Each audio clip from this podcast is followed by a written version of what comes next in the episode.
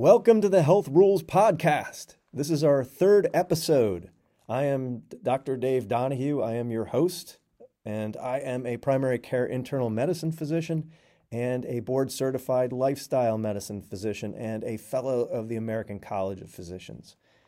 So I know what you're thinking. You're thinking, Dave, you moron.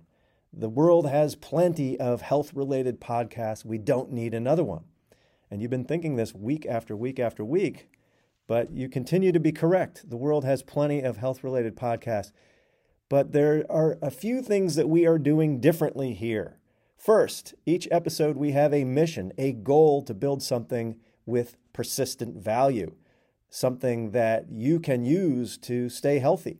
Each episode we build a checklist containing the optimal steps that you can follow to stay healthy in a particular area. Second, we try to be as truthful and objective as we possibly can. And I think that's important in this age of disinformation that we live in, where it's increasingly common that people believe it's okay to craft your perception of reality around your preconceived ideology or belief system. That's called confirmation bias, and unfortunately, the human brain is hugely subject to it. So, in this podcast, we will stay as close to the science as possible. I pledge to you that we will challenge our assumptions and go wherever the pre- preponderance of evidence takes us. Third, in the Health Rules podcast, we take a big picture perspective. So, there's another kind of bias called availability bias, which makes humans think about what we already know. So, I think this kind of bias really clouds our thinking in many arenas, but especially in healthcare. Traditional medicine knows tests and drugs and procedures and visits with the clinician. So that's what you will find our guidelines and standards of care follow. Traditional medicine does not know much about the science around nutrition, healthy relationships, exercise, sleep, behavior change, or even doing nothing. Tincture of time, as we call it. Let's hold off on that intervention and see what happens. Oftentimes, that turns out to be the best medicine but it's not really what our healthcare system is geared up to do. So each episode, we interview an expert in their field, someone who knows the science inside and out and has experience treating people in this area. We will bring the best that allopathic traditional medicine has to offer, plus knowledge from healthcare delivery science, which finds that more healthcare is not always better. We will also bring in a reality check from the fields of lifestyle medicine and preventive medicine to make sure we are not barking up the wrong, traditional minded, or profit driven tree. Finally, we interpret all of the above through the lens of what I call sustainability medicine, which holds that the health of the individual, the health of the environment, and the health of the planet are interdependent, and that it really does matter if, if we are just trashing the environment. Uh, and, and so the Health Rules podcast is brought, you, brought to you by healthrules.org. The fruits of each episode is stored on the website at healthrules.org slash podcast. So there you can find a page devoted to a given podcast episode. And on that page, we will store the checklist that we built. We will store a printable version of it, that like a handout that you can print out and put up on your wall or bring to your doctor visit or share with your postal carrier or your clergy or your bank teller or whoever you want to share it with. How about your significant other? And, and, and facilitate a discussion so that you can explore whether the, the elements of our checklists pertain to you. So, this episode is heavily rooted in the field of healthcare delivery science. Our topic is patient safety. It is a super important topic. Some researchers even think it's the third leading cause of death. That's number three in the United States. Now, most in the field regard that as a bit of hyperbole. It's probably not quite that bad, but everybody agrees that it is a very big problem and causes far more adverse outcomes and, yes, even deaths than it should. So, we are super privileged to have a real world expert in the field of patient safety as our guest, Dr. Jennifer Myers. So, Dr. Myers is a professor of clinical medicine. She is the director of the Center for Healthcare Improvement and Patient Safety, CHIPS, at the University of Pennsylvania in Philadelphia. And she's a fellow of the American College of Physicians, and she's a fellow in hospital medicine in the Society for Hospital Medicine. So, here's the deal when you receive healthcare, there is risk.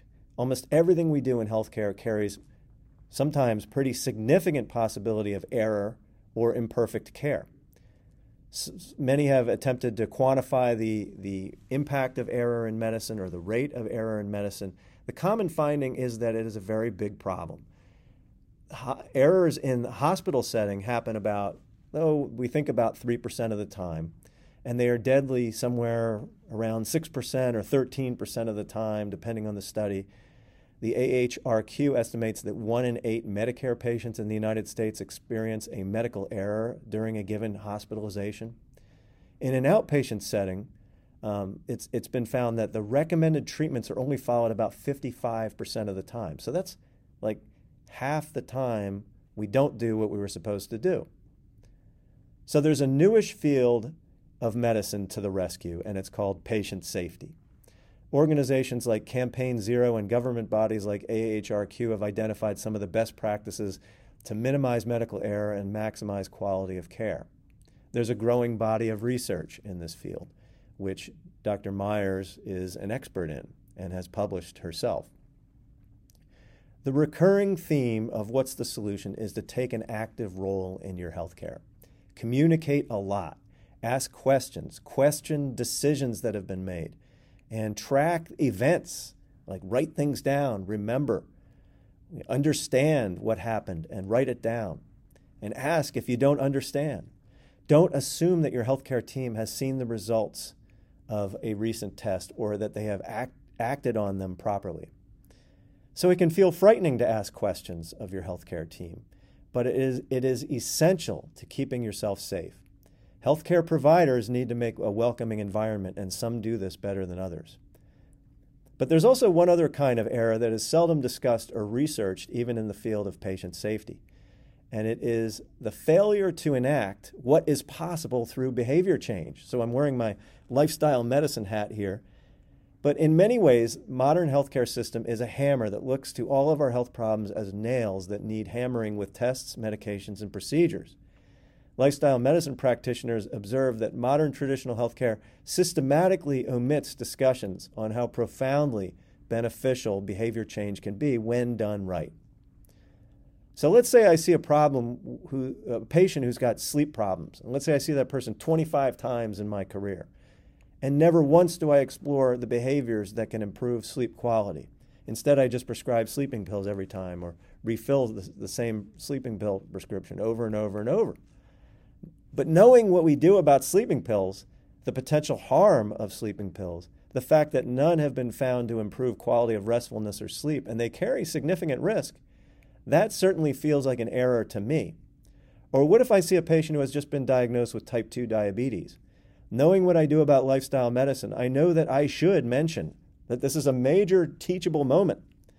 That this devastating, normally lifelong disease can actually be fairly easily reverse with the right lifestyle changes, especially a change to a whole food plant based diet, especially here at the outset, at the beginning of this disease. If I fail to mention that at this visit, and if I fail to mention it every subsequent visit, then that to me is not just a medical error, it is a series of repeated epic fails. So this plays out more commonly than you would imagine. A person with chronic reflux is kept on proton pump inhibitors their entire life when simply stopping coffee intake may have solved the problem. Or a person who endures major depression for decades despite treatment with a bunch of antidepressants. But when coaching and counseling around exercise could have resolved their depression early on. So nobody is perfect. Certainly, I am not perfect. Far from it. Our healthcare system is no exception either. And the healthcare system can do so much good, but inadvertently, sometimes it can do so much harm also. Most of us will have to engage with the healthcare industry eventually.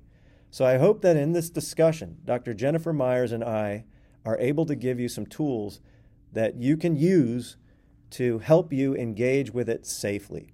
So let's get started. Dr. Jennifer Myers, welcome to the Health Rules Podcast. Thumbs up.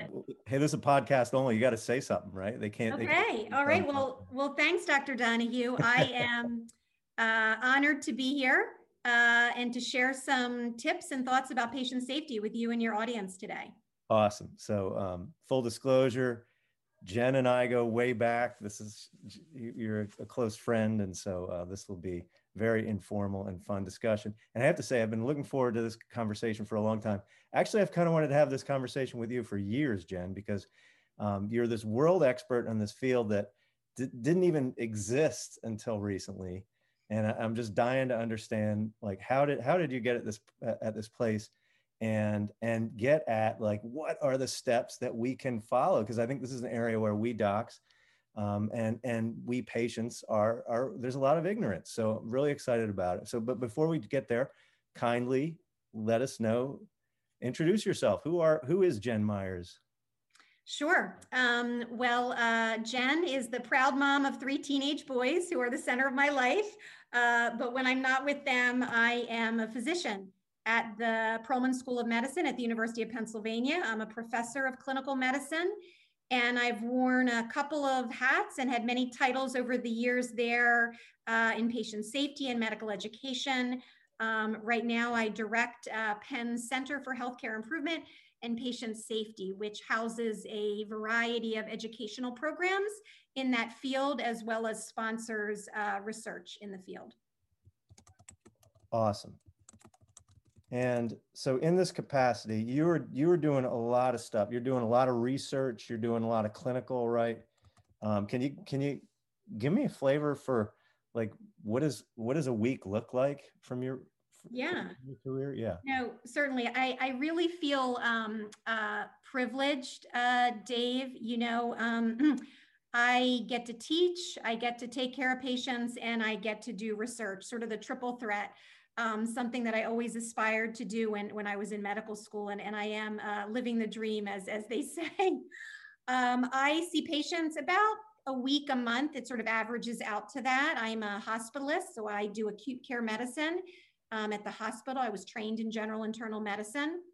Um, and then um, I would say probably the other third of my time, I am running um, educational programs. I run a master's and a certificate program in healthcare quality and safety. Um, so I oversee all aspects of that from applications to admissions to curriculum to course design um, and have a whole team uh, that works with me.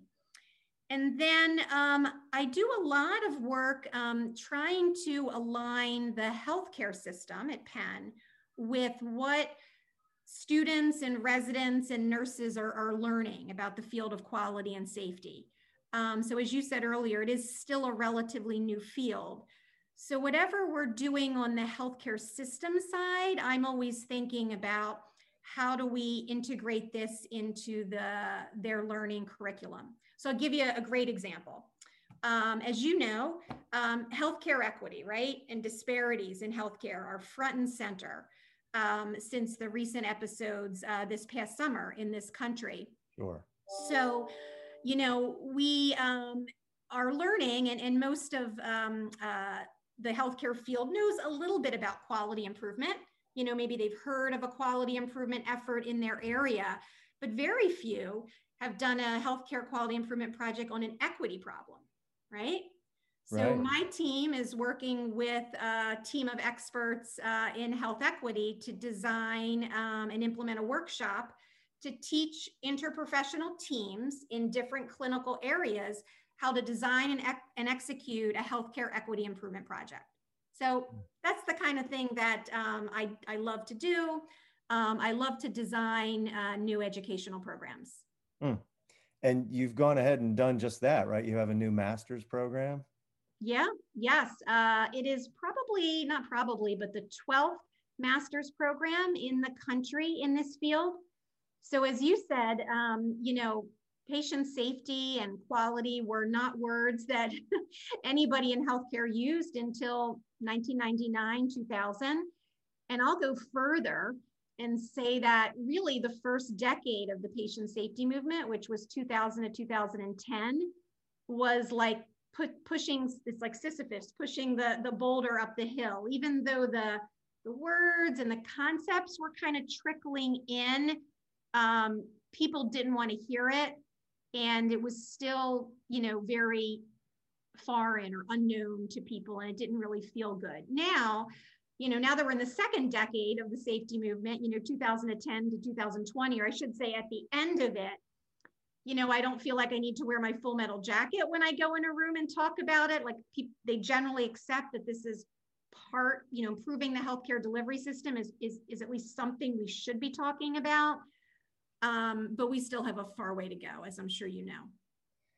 So um, it's it's fascinating. I guess we went through a period where there was no such thing as medical error. Like we we we doctors are uh, infallible, and and then we came to realize, wow, it, there is a real thing, and and that's gotten out into the public, right? A lot of people are quite familiar with that that problem. Well, tell us, like, what is the problem that you're trying to solve with your career, or what we're going to try to solve today in a very small part in the course of this conversation? Like, what is the scope of this problem of medical error?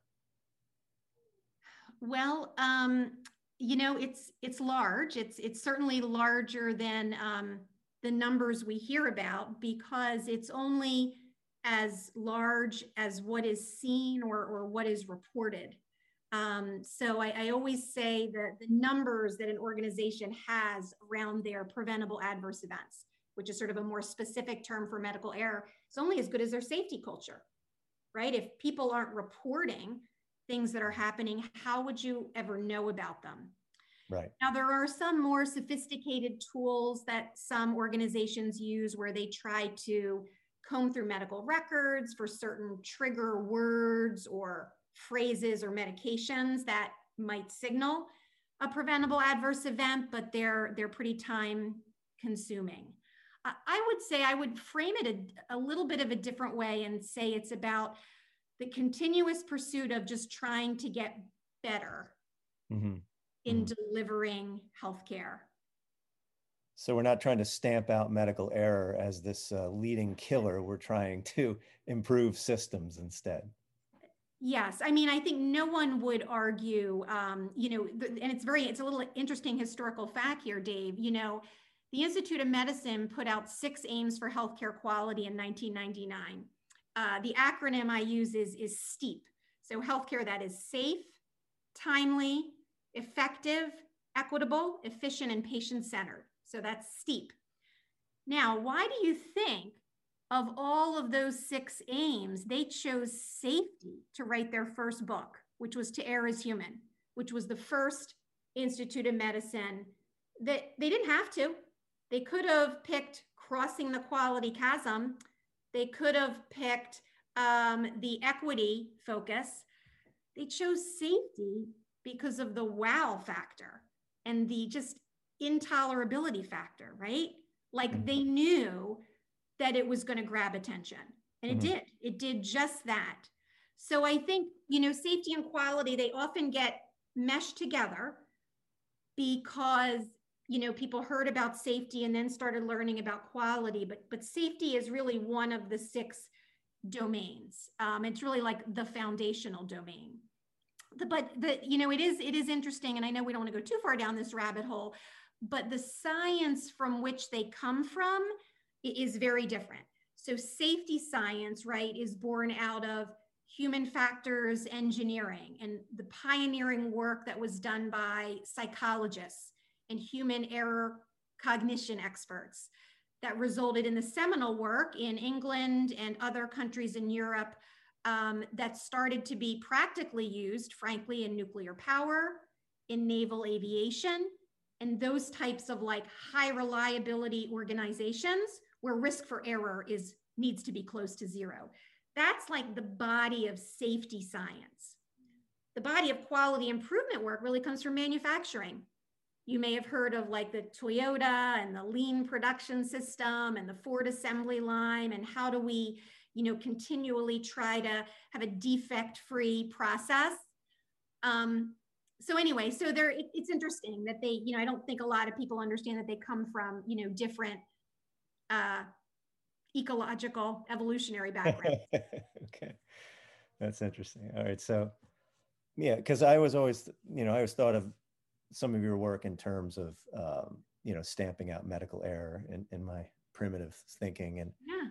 And so I was thinking, you know, I'm thinking in terms of like error, errors of commission versus errors of omission. Yep and and that that's one of the hats you you wear right is is addressing those those head on clear cut errors and, and right and learning from them and communicating them and all that yeah it's it's uh, for uh, a decade i was um, the patient safety officer okay. at a hospital the university of pennsylvania that you know prior to that we had none um, you know, before this movement, right? It, it really yeah. wasn't, there was not any work to do because no one thought there was a problem. Now there's a lot more regulations around what's reported, how you deal with a medical error.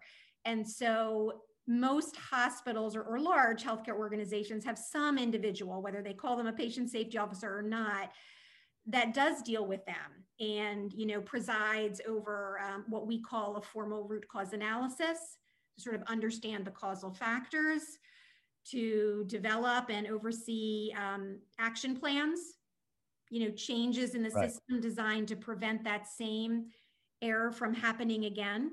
So while I don't directly oversee that anymore at HUP, I'm still very involved with the people that do and work more on the proactive side something right. called safety safety two which is the presence of safety and um, again helping everyone sort of not be scared of reporting understand how reporting can contribute to a learning culture a positive culture uh, teaching them about safety behaviors something that i know we're going to get into dave when we talk about our checklist well, let's jump over and talk about the checklist. Uh, but one one other question: like, what, what, how would you estimate is the error rate in medicine? Like, how how high is the error rate? Well, you know, you're always going to go back to the seminal paper uh, from uh, the late 90s, which was 44 mm-hmm. to 98,000 deaths per year mm-hmm. for medical error in hospitals. Right. Um, and that number was corroborated by two other very large studies with similar robust methods. One, the first study was um, uh, in New York hospitals, 30 New York hospitals. The second study was in Utah and Colorado, uh, several hospitals. And the third was in Australia. But Canada and New England and England, the country of England, very similar rates. Um, if you take the low estimate, I think we would agree it's a lot. Um, and, you know, the studies that have been done since then um, have not shown a big change. Okay. I, I, say that with the caveat that, um, uh, you know, medical error is a very heterogeneous thing. Sure. So, in other words, death from, let's say, catheter associated bloodstream infection, something very specific that the healthcare industry has worked, spend millions of dollars and millions of hours on, that has decreased substantially in the US. Okay. And I think we would all agree it's a preventable adverse event, it's a never event. When you and I trained, somebody got a bloodstream infection from their central line, it was, yeah, they got a bloodstream, like it was, it was, it was considered unavoidable. Now right. it's not. There's so many other types of mm-hmm. medical errors. It, it can be, it, it's, it's a challenging measurement game. It's like a game of whack-a-mole, huh? Yeah, it's it's true. It, it, it, it, it certainly can be seen that way. And the studies that have been done are primarily in hospitals, although there are an increasing um, number of studies, rightfully so, being done in the ambulatory setting because that is where you know more and more care is shifted to. Sure. And frankly, there's more opportunities there because the patient, right, is responsible or in some ways responsible for a lot of what does or doesn't happen after they leave the office. Whereas in the hospital, they're under watchful eye, right? So they shouldn't be responsible for anything. Yeah, I've read that, they've done some research where they, they look at an outpatient setting and, and they witness the encounter and they look at the, what's charted and, and and then like expert panel kind of grades what what happened versus what should have happened. And they find that the error of sort of omission is like 50% you know? So like half the things that should have gotten done don't get done in a typical outpatient encounter which you could think is, is a horribly high error rate or you could also think wow the glass is half full. They they yeah. they they they got 50% of the things that they needed to get done done in a very short period of time. But um, but arguably in, in, an outpatient setting it might we might have a much higher rate of error. It's just maybe less deadly errors perhaps. Yeah and the way you describe their methods um, that's the exact methods that those other studies in the hospital used okay. right so they they identified people that died or had a serious adverse event in the hospital and then using several physicians sort of reviewing that event and all the facts around it determined whether they thought it was preventable or not. awesome. So let's let's jump over and and uh, start picking your brain for what, what would be uh, like the checklist. So we, we, want to build a checklist that people can follow to reduce uh, to improve their safety. What would you recommend we title this thing? Ah, what should we title it? Um, I, I think questions for your doctor, questions for your healthcare team. You know, the um,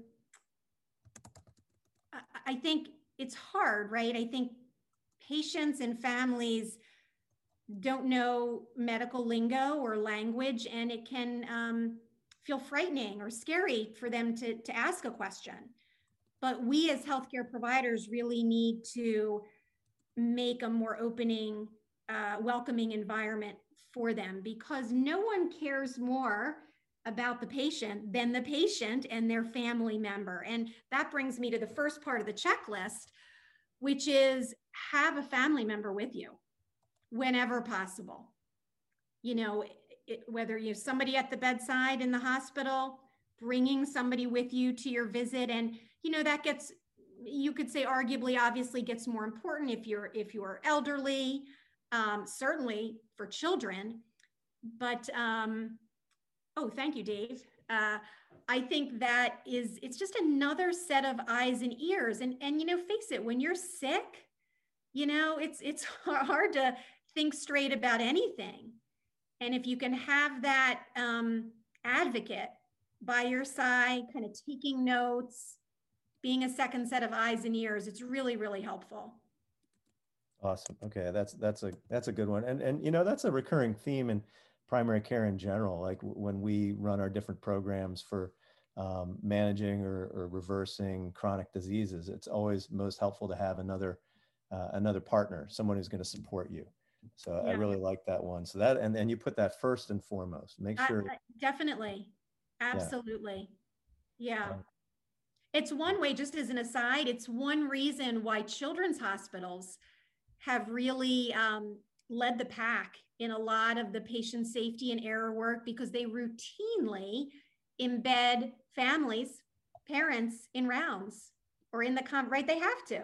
If you think about the last time you brought your your son or daughter to the right? You're ask you're there asking the questions. Oh that that's cool. Yeah that's cool. We don't we don't uh, learn learn from our pediatrician colleagues probably nearly enough yeah yeah we're all we're all crybabies our whole lives, I guess, right? to put it very uh, undelicately. Right, uh, right, right, right. I, I would say um, the second yeah. um, is more is not always better in healthcare. So if your doctor recommends a test or a procedure or a medication, that's that's just their recommendation. Um, and, you know, all of the things that I mentioned have potential unintended consequences. Now, usually the benefits outweigh the risks, and that's why they're recommending it. But I think as a patient, sort of asking, um, you know, why do I need this? What would be the alternative to not getting this?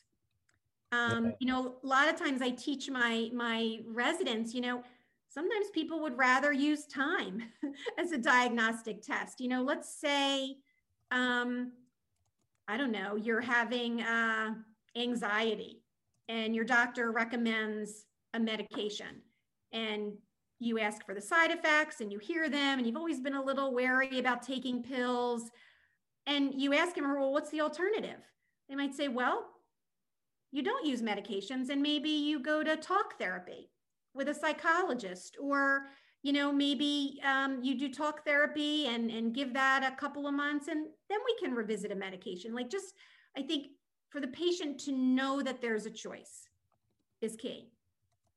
Amen. I, amen. I really like that one. Um, some of my favorite health related books are in this field of healthcare delivery science and dr gilbert welch's books uh, less medicine more health and overdiagnosed come to love mind. that yeah love that one love that one absolutely so they, they um, overdiagnosed just screams of, you know, less is more. Don't, you know, think, you know, think twice and ask those hard questions. So, but I really like the way you framed it as ask that question, what are the alternatives, right? Right, right. The, the third one, and, and you're going to love this one as a primary care doctor. Um, if you have a test, don't assume that no news is good news. I think that's, you know, as a how many times have we heard from our patients, well, I didn't hear anything, so I assumed it was okay. I, I just think as much as as much as I want to say our healthcare systems are error proof, they're they're not. Thank you know, you. there's humans behind them, there's a lot of IT behind them, but IT can fail in lots of different ways.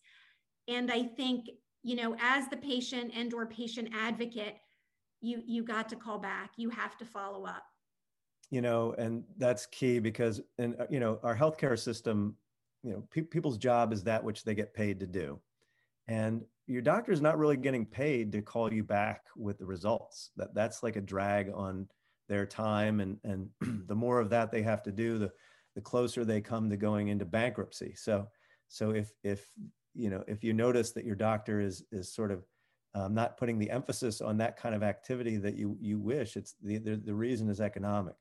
Um, so I think that's a big part of it, but but it also has to do with the complexity and and whether they would have even gotten the report, uh, whether the right person, whether it was channeled to the right person in the office, and whether the right person signed off on it, whether that person was a little sleepy at the time they signed off. Sometimes things, you know, your your, your provider is is signing off. I can tell from a primary care perspective you're signing off on dozens of reports. It's managing your inbox and just trying to get through this inbox. And you just want to get through as quickly as possible. You don't want to spend hours and hours charting.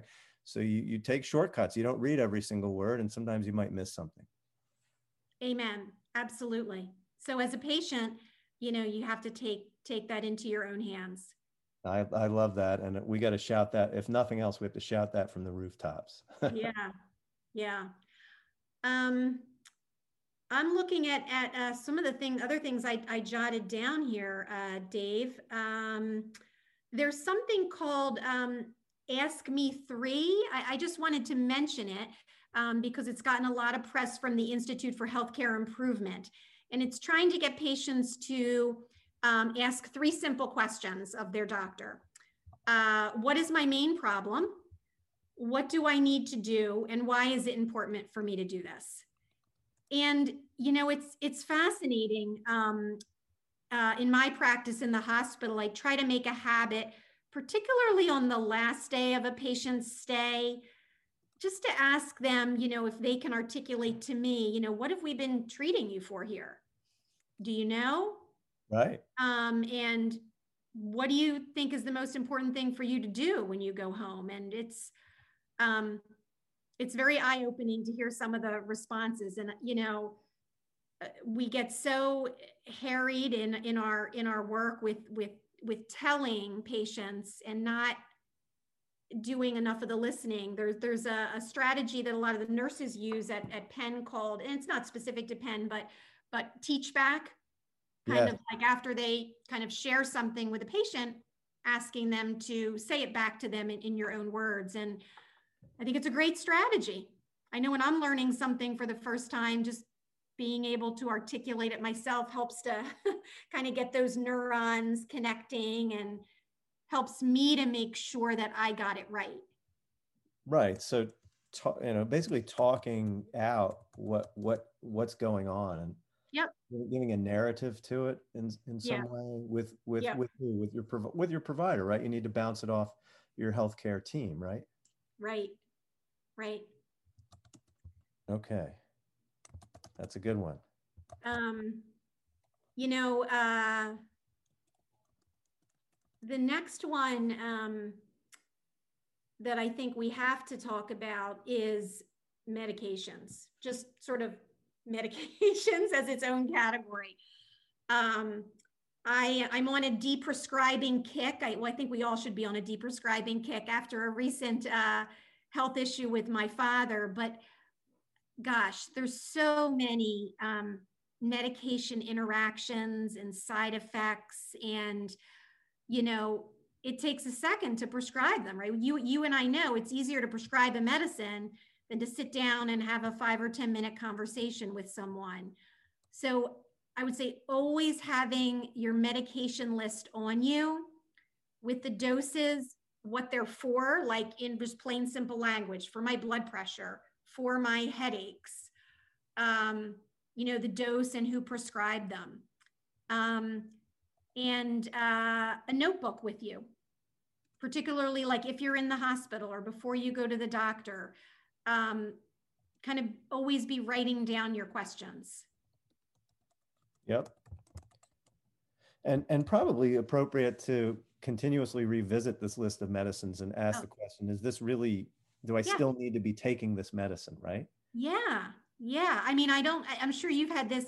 It's always when a patient comes to you and says like, do I need to be on like all of these? It, uh, it's, you know, it's usually the answer is no.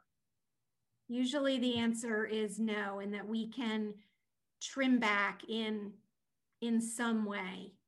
Can, um, go ahead. I was going to ask for like examples or uh, prime examples of drugs that you are often trimmable back. Or... Oh, yeah. Um, well, uh, PPIs, so acid suppression medications, people often get put on them for vague symptoms and they never get taken off. Yeah, that was um, first top of my list too. Yeah.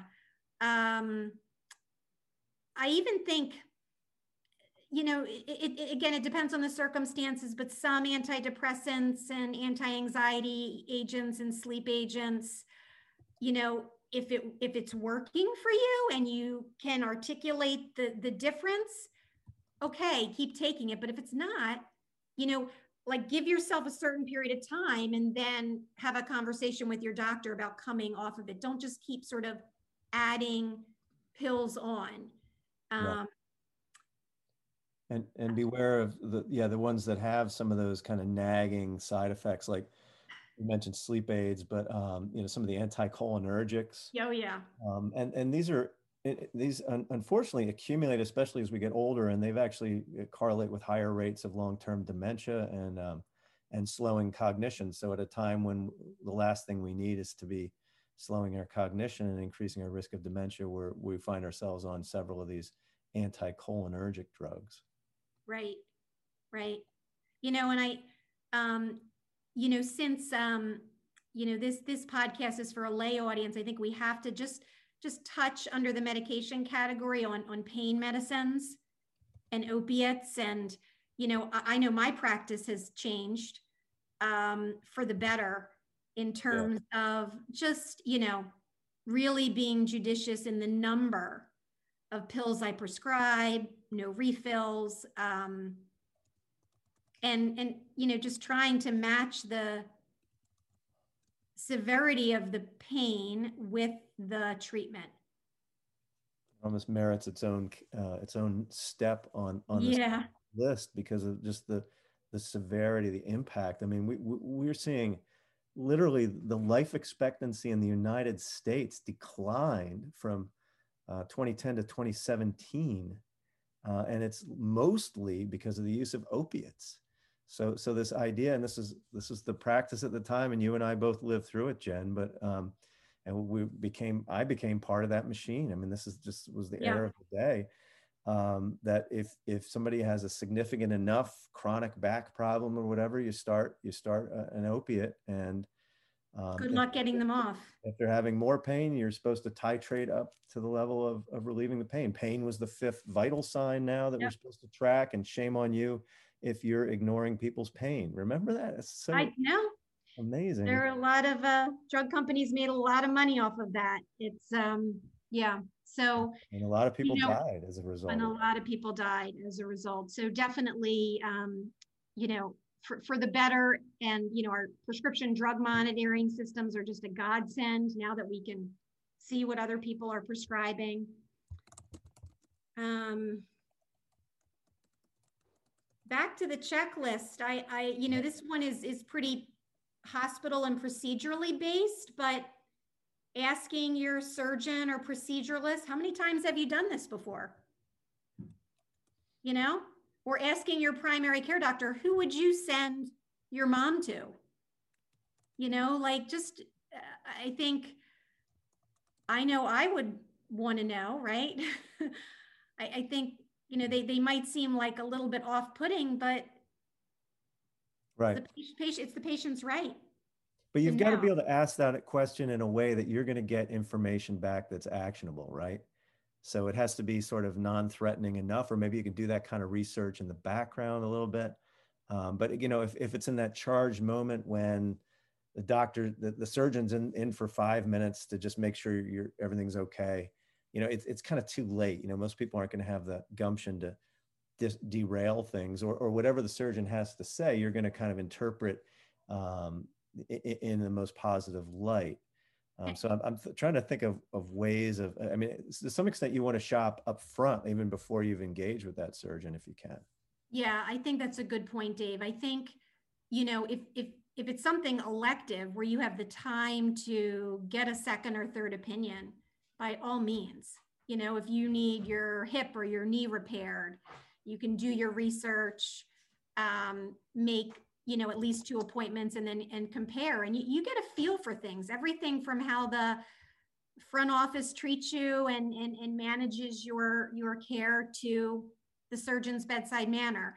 I think you know when you're in the hospital and it's you know urgent or emergent i think we just don't have that luxury. And we do have to rely on the professionals around us and and their right. opinion. You know there's some mantras like um, that that, that don't hold 100% true, but never do back surgery on uh, uh, back pain, for yeah. example. You know, if you ever hear some of these, and, and, obviously you can't completely hang your hat on them, but they they can be helpful. Um, and I wonder if there's a you know, I wonder if there's a way uh, of getting that reality check. Because my guess is a lot of people who have a back problem and are getting channeled towards some kind of back surgery, a spinal fusion or something, um, you know uh, how many of them actually ever hear that you know there's other alternatives or, or let's talk about a knee replacement. You know there, there's actually research that shows that um, people losing 10 pounds of weight is is equally effective as getting the knee replacement for the long-term pain relief. So wow. you know and but are you going to find somebody who's aware of that knowledge? Are you going to find somebody who's who's um, willing to say you know and by golly i think you can do it and i'm going to help you do it you know that that's that's an unusual consultant that you're going to go find. So maybe maybe the advice is seek the, the advice of a, a very a wide variety of docs including some people who might be more skeptical or, or more knowledgeable about the alt- some of the alternatives. Yes. No i think that's i think that's great advice. And i think you know your area of expertise dave lifestyle medicine is not talked about nearly enough. I think we, we're, we're both waiting for the days when that and nutrition are, are taught in medical school, you know, at the same time they, they, they give us pharmacology. It's, you know, it, it, you know, it's the product of how we're trained and, and, you know, what we're schooled to do. Right. But you know, the other thing is, I feel like there needs to be a resource that really shows the value of these these procedures, like because some surgeries are much more um, beneficial than others in general. Right, like hip replacement is one of the best we have to offer. This this is the world according to Dave, and I could be to, correct me if I'm off on this stuff, but from what I read, hip replacement is, tends to be uh, have a very high success rate, a very high customer satisfaction rate, and a very low rate of complication. But but as you as you uh, kind of stray away from that that particular procedure, things get a little bit more murky. And I, I gave the example of the knee replacement is not nearly as good. So so this kind of knowledge, I mean, sort of this baseline expectation that um, some surgeries are more effective than others, I, I, I want to find a way of getting that information out there too. Maybe that's another checklist or something like that. But I think this is good. So um, getting that second opinion, that third opinion, um, get a diversity of opinions. Ask people who truly don't have any any vested interest in getting the surgery done. Um, all that stuff uh, is probably uh, helpful. Um, one more. I don't know if we're going to get to ten, but but one more. I think, and this is particularly helpful for the the patient or the, your the patient's loved one who's in the hospital, is when somebody new walks in the room, asking them who they are and what you know what team are you from and you know it, it's so confusing right everybody wears a white coat these days or wears scrubs these days and you know um, uh, not every doctor or, or, nurse or nurse practitioner for that matter will will tell you their name give you their card be really clear and you need to know that as the patient that's a good point i mean so keeping a, a journal yes right? Yep. Probably keep, keep a journal of. Yeah. And and this certainly goes for in hospital.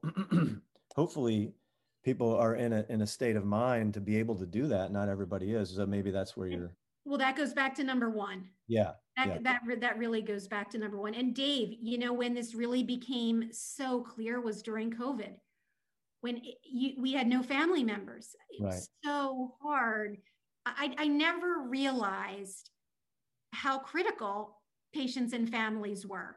I, I never until yeah. we, we could have none of them.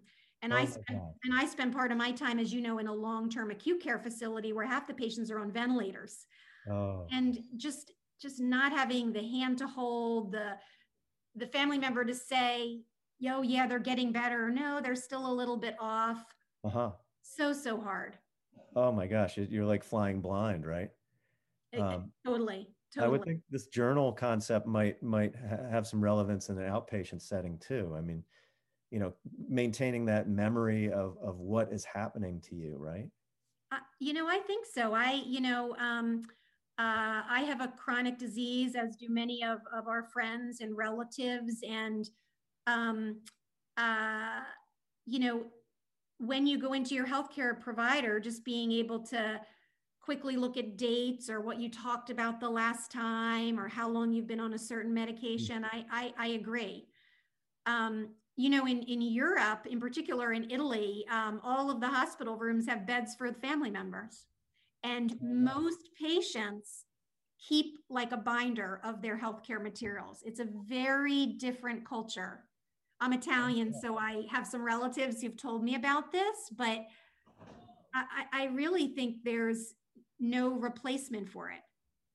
I that's so great. Here again, um, learning from the wisdom of places where they do things totally differently than us. Um, highly cool. So, um, well, maybe I won't put that as a checklist item. Bring a cot to the hospital. Yeah, next to your loved one, but at least keeping a health journal and and that trying to maintain that memory of what's happening and, and both in the inpatient setting, but also in the outpatient setting. I have to say, for as a primary care doc, um, people don't necessarily remember what's happened. I mean, my wife was just telling me an experience where a patient was just deriding her for not having that mammogram report, and uh, and Debbie's scrambling to try to find it, and and it turns out that the woman hadn't had a mammogram in over three years, so she was misremembering that she had a mammogram. um, but but people just don't necessarily remember what what shot they had and um, so I think it's a complicated healthcare system we've we've created for people with lots of jargon. It so is it's appropriate to write write these things down.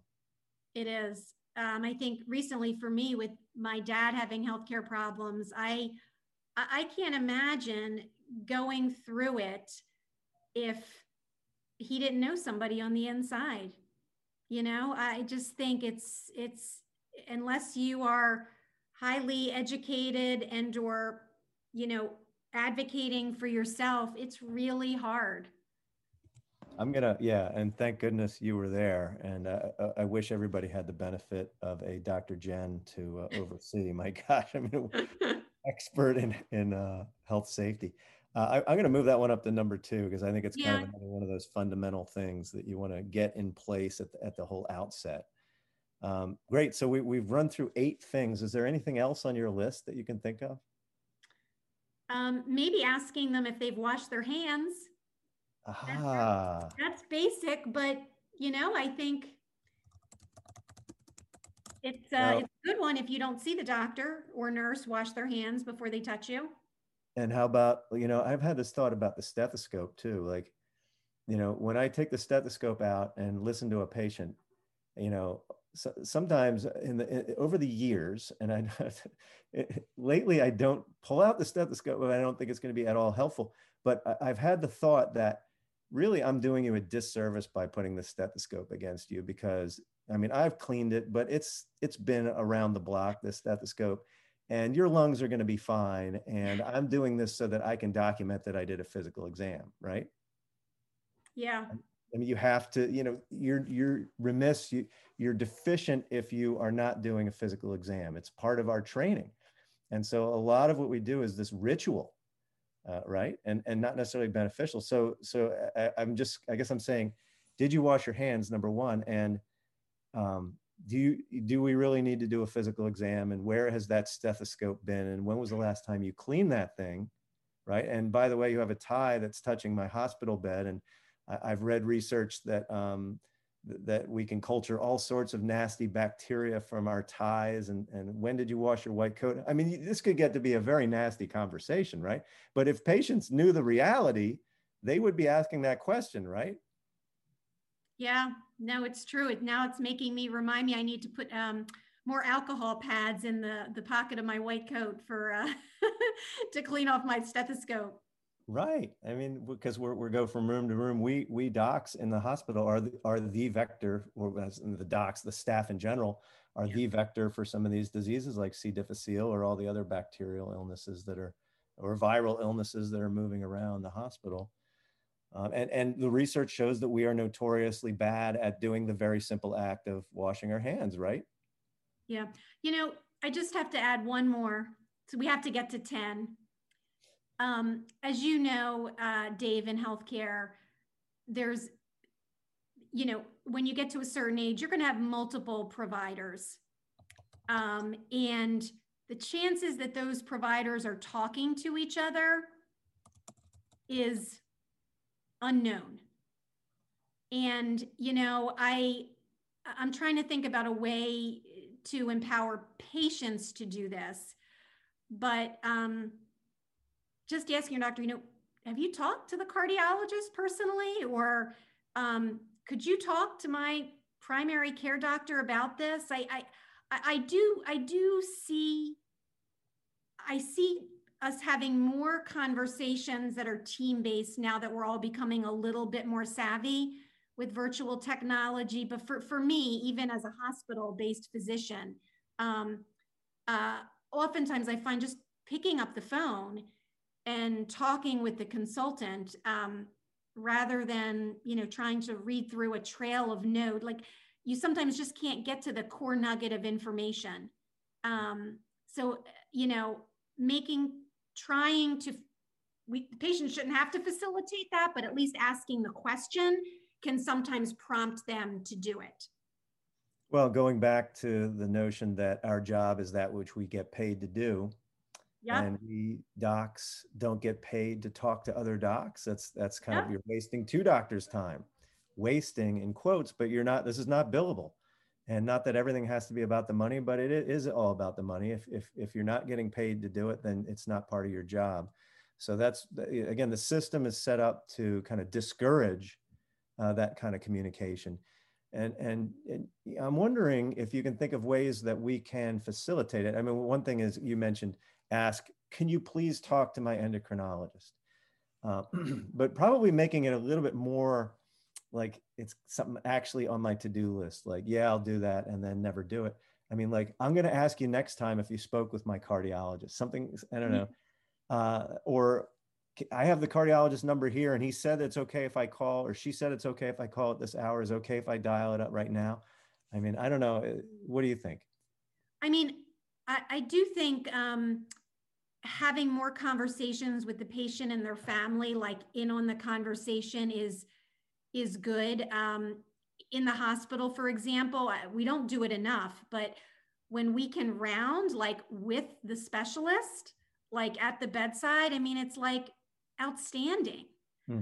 Um, I guess a different way that I've been trying to do it, it flips it a little bit, but I started doing it during COVID, but I've continued continued to do it is get patients loved one or family members on the phone much more frequently when I'm in there with them, particularly if they're above a certain age or I mm-hmm. know that there are some questionable cognitive issues. Um, mm-hmm. just just ask them. Do you mind if I do want to get your husband on the phone while we talk about the plan? Or it's it's super helpful. Yeah, uh, uh, that's uh, I, I like that a lot. So maybe as you walk in the room, um, your your very first act is to grab that cell phone and pull out the and and start dialing the number and maybe even putting some of these family members on, in your address book or something like that. Yeah. I guess we can't do it that way because then we're we're giving away our cell phones. So right. how, how, do you get them on the phone? You have to. Um... I mean, I don't know. I've what I we we have an emergency contact for every patient, and um, you know, so we know the number. The question is, you know, if the patient would like us to do that and thinks it would be helpful. I just ah. out my phone, I look on the computer for the number, I put them on speakerphone, and then we're talking together. Okay. Or, or you could even ask the patient, or do you or the patient could, or the patient could do it. Yeah, yeah. And some patients, um, and there are a few who will do that. Like, oh, I want to get my daughter on the phone, and so I'm seeing a little bit more of that, um, and even you know facilitated a bit more with COVID as we're getting even savvier with technology. Um, that, that, can slow the doc down because the doc is like a hospitalist trying to see 20 or 30 people in a day, right? And if they have to wait for every single person to get called. Yeah. And like it's not going to be for for everyone, but it's it's time well spent, right? Like that's better time spent than listening to the lungs. if the patient has belly pain and nothing wrong with their lungs, you know? Um, yeah, good point. Right. oh my gosh. So that that is that's another good one. Um, and again, I think Jen, you're, you're you're exposing some of the glaring holes in well in healthcare in general. Some of it's avoidable and some of it isn't. Um, but you know, communication doesn't really happen much. Um, you would think it does, and oftentimes the issue is we patients we assume the system works better than it really does. We assume it's more error error free. We assume there's more communication. We assume people are washing their hands. Um, we assume that uh, patients are always shocked when they ask me something and I haven't received the report or um, I, I, don't I didn't even know they were in the hospital and it's just yeah. like we didn't get the information. Yeah, it makes you feel dumb and it yeah. makes you embarrassed for right. our healthcare system, doesn't it? Right, and and for our, our own personal uh, shortcomings uh, and and yeah, so it, it, it, can make you feel quite bad, appropriately so. But I think the overall theme here is be your own advocate and be very proactive in in your healthcare, both in yep. the outpatient basis and the inpatient basis. And and Dave, I think we're going to see. I think you know you and I couldn't have imagined this thing 30 years ago. I think we're we're. I think the the the theme of patients controlling more, wanting to know more, being more in charge of their healthcare is only going to grow. And I, I, think it's for the best. Do you? There's too much to go wrong if, um, uh, you know, not that patients can be their own doctor. They can't. They clearly don't have the knowledge base, but the more they're interested in asking questions and following up, the safer they're going to be. So let me ask you this, Jen, to close. Um, so I think this is a, a, nice little list, and and good on you for coming up with ten. This is a great length. Um, if everyone were to follow this checklist on a on a routine basis, like every time they they engage with the healthcare system, every appointment, every hospitalization, every time they're about to start a new drug, um, what what would be what do you think would be the outcome? Well, I I think healthcare would be safer. I don't think it would eliminate, you mm-hmm. know, preventable adverse events, but I, I think it would be a heck of a lot a heck of a lot better. Okay. Um, you know, healthcare is too complex to to go it alone and and not ask any questions. Right. So there's a lot of opportunity for I think so. savings, life savings potentially if people were to follow this particular checklist. Great. Well, maybe we'll put it on a on a handout and uh, make it something that docs can print out and uh, share with their patients, and patients yeah. can print out and share with their providers. Right. We need we all we're all in this together, and uh, right. It's it's not you know error doesn't happen. It's it's kind of a two way street. Right. Agreed.